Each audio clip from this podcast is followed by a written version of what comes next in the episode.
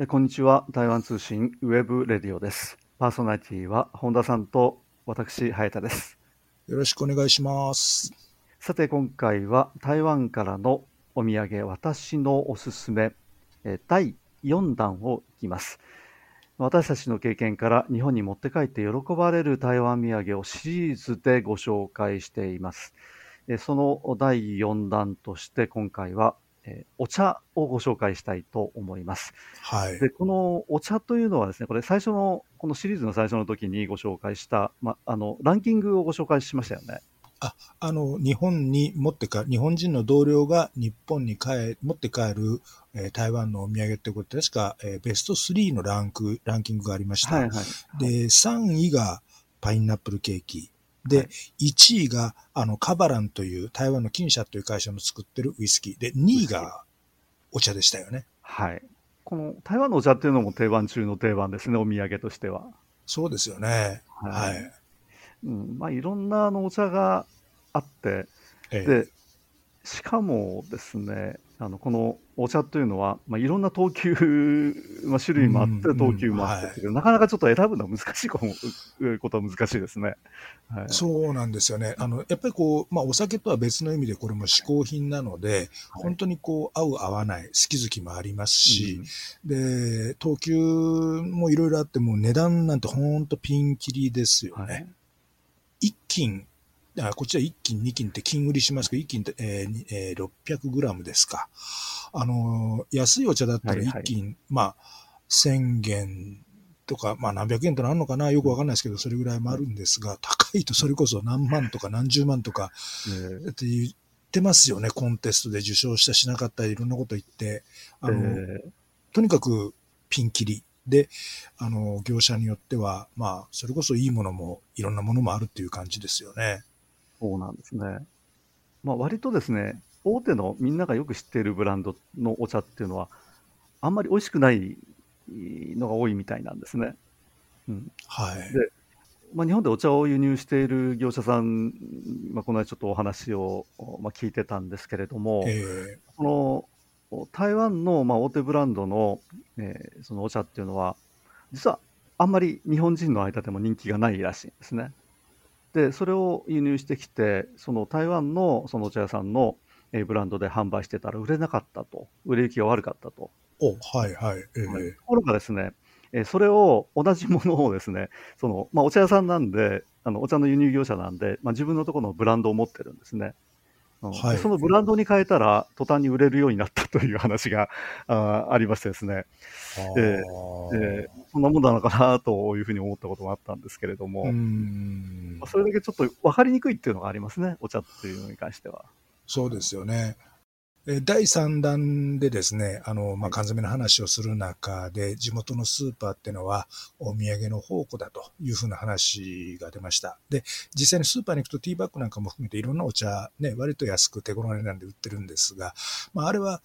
あの、それこそ会社の給湯室なんかに置いといて、みんなで飲む分にはいいんでしょうけど、えーちょっとその、いいお茶を落ち着いてゆっくり飲みたいなとか、あるいは、あの、お茶の好きな人に多少いいのをあげたいなっていう時は、やっぱりお茶の専門店に行って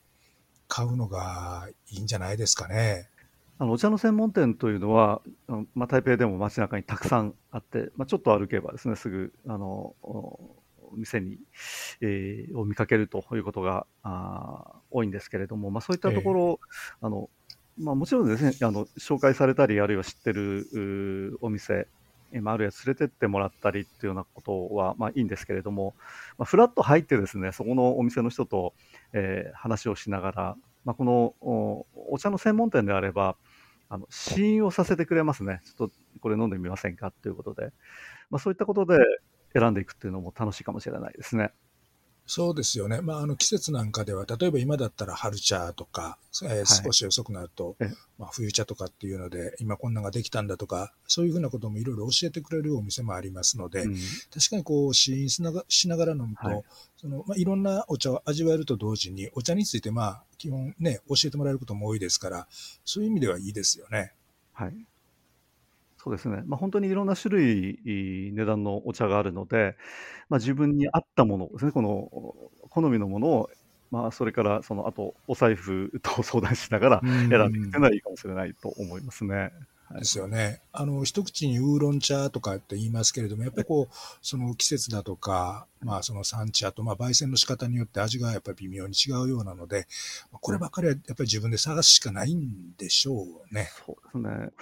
えー、先日その、まあ知り合いのお宅に行ったらですね、はい、お父さんが出してくれた、えー、お茶というのは、まあ、ウーロン茶だったんですけど、両方ともウーロン茶なんですけれども、えーえー、もうあの、色がほとんどない透明な感じで、ちょっとこう、薄い色がついてるみたいな、そんな、あの、えー、これはあの鉱山茶ですね、高い山で作るお茶だったんですけれども、えー、これもうあの薄くなっちゃってるんじゃないかっていうふうな思ったら、飲んでみると、すごい香りが良かったっていうのがありましたね。うん、でそのそれに対して息子さんが出してくれたお茶っていうのはあの色が濃くてですね、えー、味が非常にこの強いえー、お茶で、まあ、あのやっぱりこう人によって、あるいはその年齢層によっても、好きなお茶っていうのは随分違うようですよね。はい、あの好みは本当に個人によって分かれますし、それこそ、はい、あの先ほど申し上げたようなその葉っぱとか、あとまあ焙煎の仕方によっていろいろありますから、あのまあ、試飲させてもらう中、自分の好みを伝えて、それに近いのを出してもらうっていうのは、まあ、割と近いというか、うん、あの好みに合ったお茶が見つかりやすいかもしれませんよね。そうですね。うん、まあ、お茶の種類といえばですね、あの、今、実はうちに置いてるお茶がですね、まずウーロン茶がありますよね。えー、それから鉄観音も置いててですね、えー、この辺はもらったお茶なんですけれども、あとこの間、そのお茶の、えー、まあ、農家さんといいますか産、産地の方に行ってですね、紹介してもらったのが、はい、えー、緑茶もありますね。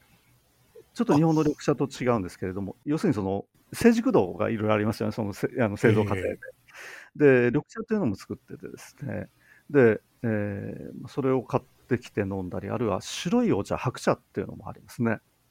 なるほど。はい、のお茶であの味がいい。えー、で、あとはですね、あの、東方美人茶っていうのも置いてますね。あの虫が噛んだあのところからいい香りがするという、はい、ちょっとあの珍しいお茶ですよね。えー、東方、まあ、東の方ですね、東方美人、あの綺麗な美人のお茶っていうのがあって、えー、これはとっても香りがいい、ちょっとフルーティーな感じがするお茶ですよね、香りとしては。はい。まあ、そういったそのいろんなお茶をですね、えー、用意しておいて、まあ、その日の気分によってこう変えたり、あのたまには日本茶飲んだりとかいうふうにしてますけれども、で、そうした中でですね、はい、ちょっと最近、あの、台湾の方で、えー、人気が高まっているお茶があるということで、本田さん、それ紹介してくださるそうですけれ。あの、これはですね、あの、お茶、本当に、あの、お茶の愛好家の学校の先生に紹介してもらったお茶なんですけれども、うん、紅茶なんですよね。はあはあ、えでそれはあの日本で売ってるようなあの、まあ、西洋式の紅茶とちょっと違って、うん、どっちかっていうとそのうんそうまあ、中国式の発酵の度合いの深いお茶に近い感じなんですけれども、うん、あの、三峡、えー、台北県、あ、今台北県って言わないか、あの、新北市の三峡というところの、はい、あの、農会、あの、農業組合なんかが、こう、売ってるやつなんですけれども、あの、本当に実際に熱湯で入れてみると、赤い、赤と黒の間のようなお茶が出てくるんですね。で、うん、あの、まあ、色を見るとちょっと割と濃い味なのかなと思うんですが、飲んでみると、うん、ちょっとあの酸味を帯びたあの感じの味わいで、なかなか香りがいいと。で、あの、日本人が飲んでも多分、あの、美味しく飲める、飲みやすいお茶じゃないかなと思うんですね。うん、で、僕はななぜそれをその最近そのよく買うかというと、お土産にとっても便利なんですよ。うんうん、え、あの、一金で買うと多分台湾元で1000元ちょっとぐらい。だからそれを4分の1にしますと、4両ぐらいでだいたい3、400元で買えますので、あの、まあ、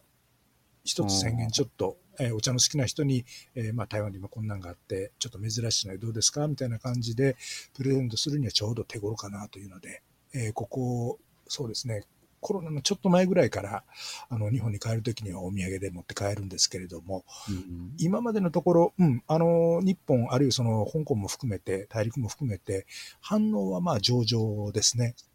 なるほど。えあの、ミルクティーとか、そういう飲み方ができる紅茶ではないんですよね。ただ、あの、そのままストレートに飲む分には、あんまりその癖もなくて、で、香りも良くて、で、割と、あの、ないパオっていうんですか、何回も入れることができると、2、3回は大丈夫やなっていう感じで、あの そういう意味でははい、あの、コス コスパがいいというです。みたいですね。はい。あの、大変重宝しております。なるほど。あの、この、私もですね、その、この台湾紅茶っていうの、あの、実はしなかったんですね、この数年前まで。で、はい、はい、あのまあ、最近、その台湾紅茶っていうのが、実は台湾ではあのかなり流行してるんだということを聞いて、ですね、えー、えー、ちょっとあの試してみようと思って、まあ、その本田さんのお茶も実はいただいて 味わったことがあるんですけれども、これ、あの意外ですね、台湾に紅茶があるって、台湾というとやっぱりウーロン茶とか中国茶を想像するんですけれども、はい、あの台湾の紅茶もなかなか悪くないなと思って、ちょっとびっくりしたことがあります。はい、でなんかあの話では日本の植民地時代にも紅茶を作っていたとかいろんな説があるので、ねはい、あの基礎は多分あるんだろうと思うんですが、うん、あの最近それがまたあのなんていうんですかね。以前あまり脚光を浴びてなかったものが、はい、あの脚光を集め出した。でと同時にその商品の幅が広がっていった。そんな感じがしますよね。そうですね。まあ、今あの台湾紅茶っていうのは台湾の各地であのまあ、お茶の栽培してらっしゃる方たちが作ってるようなんですね。えー、であの、聞くとですね、結局お茶同じなんですよね。その後の加工の仕方が違うということで、まあ、いろんなお茶になっていくと。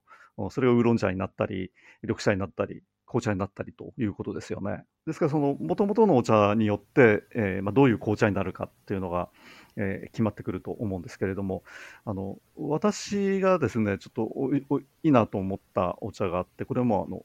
買って帰ってきてるんですけれども、はい、あのまあ、紅茶は紅茶なんだけども、この先ほど紹介した、ちょっとこの東方美人茶みたいなフルーティーな香りがする紅茶があってですね。はいはいええ、いや、これ美味しいなと思って、あの、ええ、ちびちびですけれども、一気に飲むとなくなってしまいますんでですね。はい、飲んで、えー、おりまして、まあ、この作り方もいろいろあると思うんですけれども、この紅茶がですね、あの切り刻んだ紅茶じゃなくて、一枚一枚のあのウーロン茶を飲むときに葉っぱが一枚一枚あの出てくるあの、まあ、お湯を入れて広げるとあの葉っぱが広がってきますけれども、まあ、そういった紅茶なんですね。うん、だからそのそういった紅茶ほどやっぱりあの葉っぱが一枚一枚になってる方が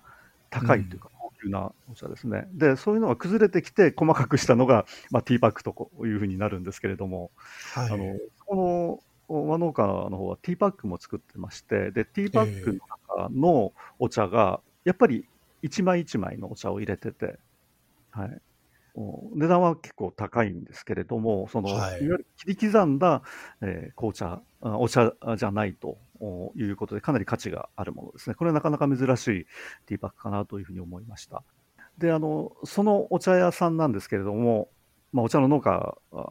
でお茶作ってらっしゃるところなんですけれども、紅茶もありますし、えー、先ほどの、えー、っとですね、緑茶も、それから白茶、えー、東方美人、まあ、いろいろなお茶を作ってるということで、場所がですね、えー、あの桃園市というところですね、台北の、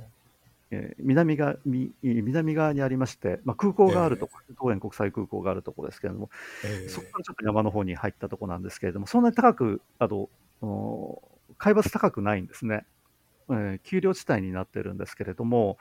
まあ、どっちかというと平地に近いところですね。で、その台湾のお茶っていうのは、あの鉱山、高い、えー、その山の方で作るお茶っていうのが有名なんですけれども、お実はですね、平地でも作ってるところがあるんですね。で、その東園の一帯というのは、実はその、かつてその紅茶をですね、日本に大量に輸出していた時期があったらしいんですね。はい。で、今はまあだんだんそのお茶の生産が高知の方高いところに行ってですね、えー、あの平地というのはあの台湾の場合はあの工場地帯になってしまうのでですね、あのお茶を栽培する人も少なくなってきているようですけども、えー、まあ、今でもそこで作ってらっしゃって、で、まあこれはもうあの自あのなんていうんですか、手前味噌と言えなくはないかもしれませんけれども、平地のお茶の方が美味しいですよと、その方は言ってらっしゃいました。これもまあ選択肢の一つとしていいんじゃないかなというふうに思いますね。えということで、え今回は台湾えーのお土産、えー私のおすすめ第4弾としてお茶について、えー話をしてみました。えーパーソナリティは本田さんと私、早田でした。それではさようなら。さよなら。台湾通信 webradio でした。